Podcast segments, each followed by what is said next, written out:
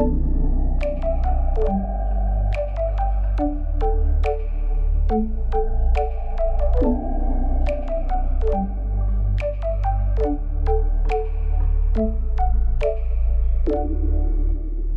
Herkkä mut rohkea on pehmeä ja inspiroiva podcast kaikille meille herkiksille. Erityisesti niille herkiksille, jotka haluavat ottaa vastuun elämästä ja hyödyntää kaiken sen potentiaalin, mitä meissä on, jotta me voidaan lähteä kohti niitä meille merkityksellisiä asioita tässä elämässä.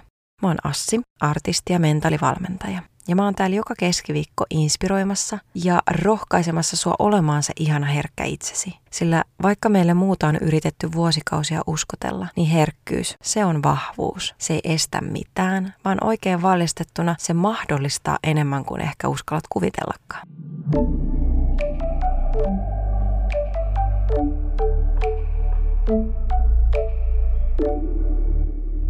Moikka ja ihana olla täällä taas pitkästä aikaa. Viime viikolla mä olin tosiaan tosi kipeä, niin mä en pystynyt pitää liveä enkä äänittämään teille podcast-jaksoa. Mut nyt mä oon ihan ok, pikkasen tämmönen nuhanehän, nuhanenäinen, mutta ei anneta sen häiritä. Toisaalta oli tosi hyvä, että se tauko tuli just viime viikolla, koska mä olisin puhunut teille peloista. Ja sitten mitä tapahtui? No, tuli lisää pelon aiheita tähän maailmaan. Ja musta tuntuu, että me ei nyt tarvita enää yhtään enempää tämän parin vuoden jälkeen lisää pelkoja, vaan me tarvitaan nyt vastapainoksi jotain voimaannuttavaa. Ja mikäs nyt pelon keskellä olisi voimaannuttavampaa kuin toivo. Joten tänään meillä on aiheena toivo.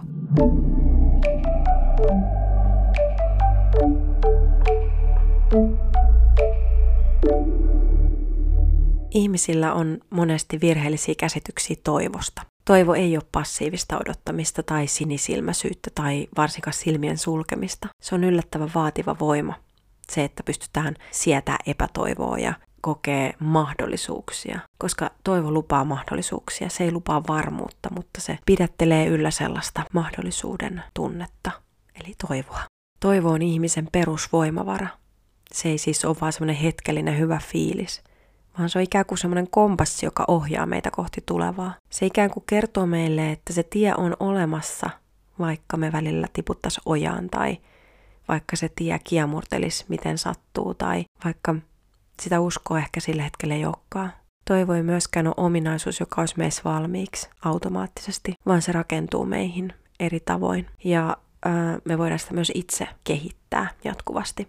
Toivo alkaa kehittyä jo lapsena erilaisista turvallisuuden kokemuksista, siihen, että sun tarpeisiin vastataan ja joku välittää ja lohduttaa ja niin edespäin. Se, miten me lapsuusaika koetaan, että onko se turvallinen, niin silloin elinikäinen vaikutus toivon suhteen.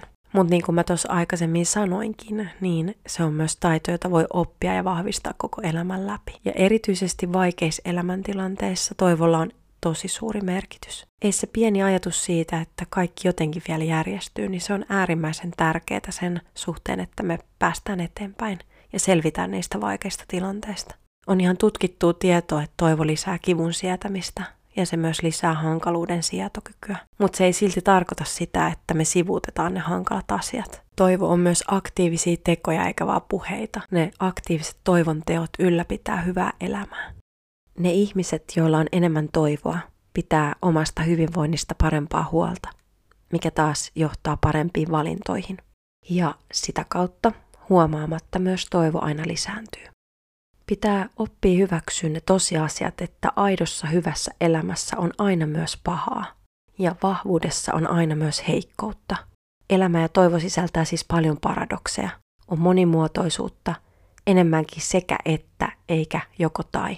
Monesti meillä ihmisillä on taipumus lähteä jompaa kumpaan suuntaan, joko olla tunteiden vietävänä tai sitten vältellään niitä tunteita. Mutta ajatukset ja tunteet liittyy kuitenkin yhteen erottamattomalla tavalla. On jotenkin tosi jännä juttu, että miksi me ihmiset nähdään niin paljon vaivaa tunteiden välttelyyn, koska tunteet on kuitenkin ohimeneviä ja me ei jäädä pysyvästi mihinkään tunteeseen.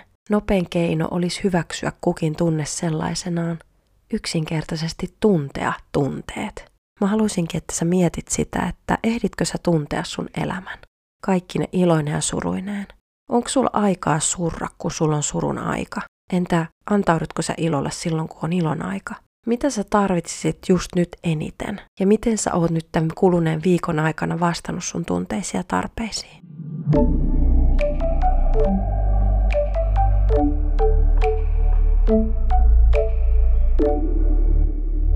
Mä ainakin itse huomasin, että kun tämä uusi katastrofitilanne syttyi, mikä nyt tällä hetkellä täällä on päällänsä, niin mä koin sellaista jotenkin riittämättömyyden tunnetta ja sitä, että en mä, mä en niin osaa, enkä pysty, enkä kykene, enkä tiedä, mutta kukaan meistä ei täytä täydellisyyden kriteereitä.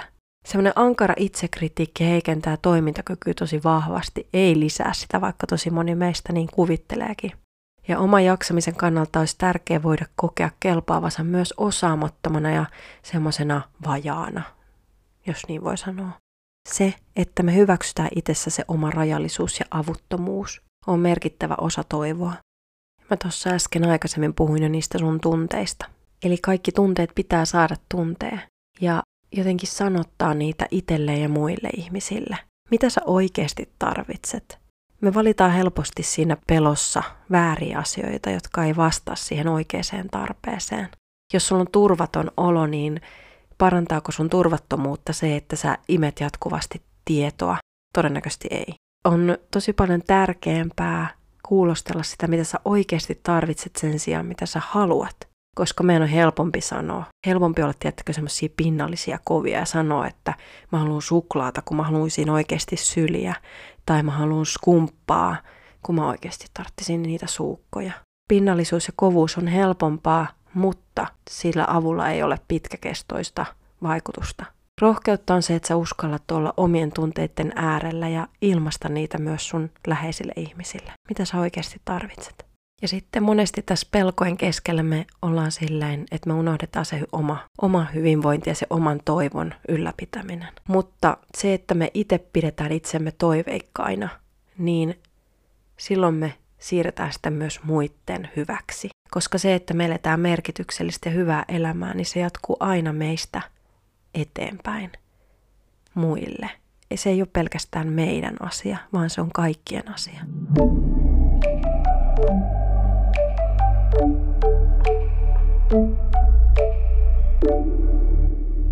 No niin, jotta me päästään lisäämään sitä toiveikkuutta tässä maailmassa, niin mä pyydän sua, että sä kirjoitat itsellesi ylös kolme semmoista ihmistä, joiden tapaamisesta sä saat itse toivoa. Sen lisäksi mä haluan, että sä kirjoitat kolme semmoista asiaa, jotka lisää sun arjessa toiveikkuutta. Ja sitten vielä viimeiseksi, ennen kuin tehdään semmoinen ihana pieni harjoitus, niin vinkkinä, että tee itselle sellainen toivoa ylläpitävä soittolista. Minkälaiset biisit lisää sun toivoa. Ja kuuntele sitä vaikka ihan päivittäin. Tehdään vielä lopuksi tämmöinen rauhallisuuden tilaharjoitus. Siirry nyt jonkin rauhalliseen tilaan ja kuvittele sun ympärille suuri äänieristetty kupla tai vastaava, jonka sisällä sä nyt olet. Hengitä syvään sisään rauhallisuutta ja turvallisuutta. Sä voit halutessasi myös mielikuvissa siirtyä sellaiseen tilanteeseen, missä on äärettömän turvallinen ja rauhallinen olo.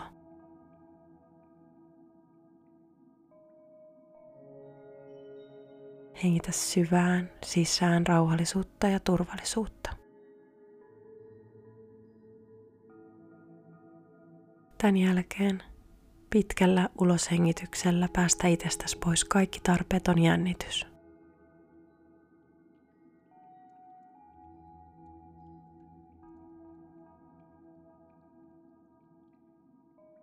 Ja vaikka kupla on äänieristetty, niin sä silti voit kuulla halutessasi kaikki sellaiset äänet ulkopuolelta, mitkä sä itse haluat kuulla.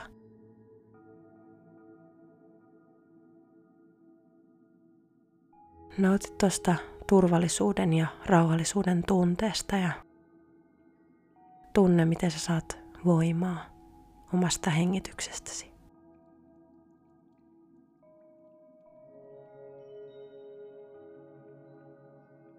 Tämän jälkeen sä voit kuvitella, että joku tai jotkut yrittää tunkeutua sun kuplaa, mutta sinä vaan hallitset sitä kuplaan eikä sinne pääse kukaan, jota sä et itse halua sinne päästää.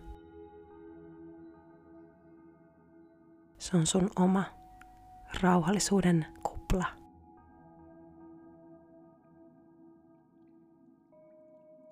Sä voit koska tahansa ottaa käyttöön tämän kuplan valmistuessa vaikka haastamaan suoritukseen tai silloin kun sua pelottaa. Ja sä voit muokata kuplan ominaisuuksia just sellaiseksi, mitä sä itse tarvit. Hyvä.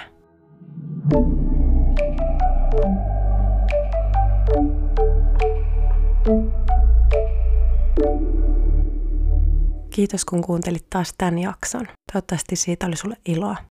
Podcastin Instagram-tilillä Herkka, mut rohkee on joka torstai live, missä valmennan erilaisia kivoja juttuja liittyen aina näihin aiheisiin, mitä podcastissa puhutaan. Ja myös mua itseni henkilökohtaisesti voi seurata Assi Musatililtä. YouTubessa mulla on ihania rentouttavia ASMR-videoita. Mutta me nähdään taas ensi viikolla tai kuullaan ensi viikolla ja nähdään torstaina livessä. Siihen asti, moikka!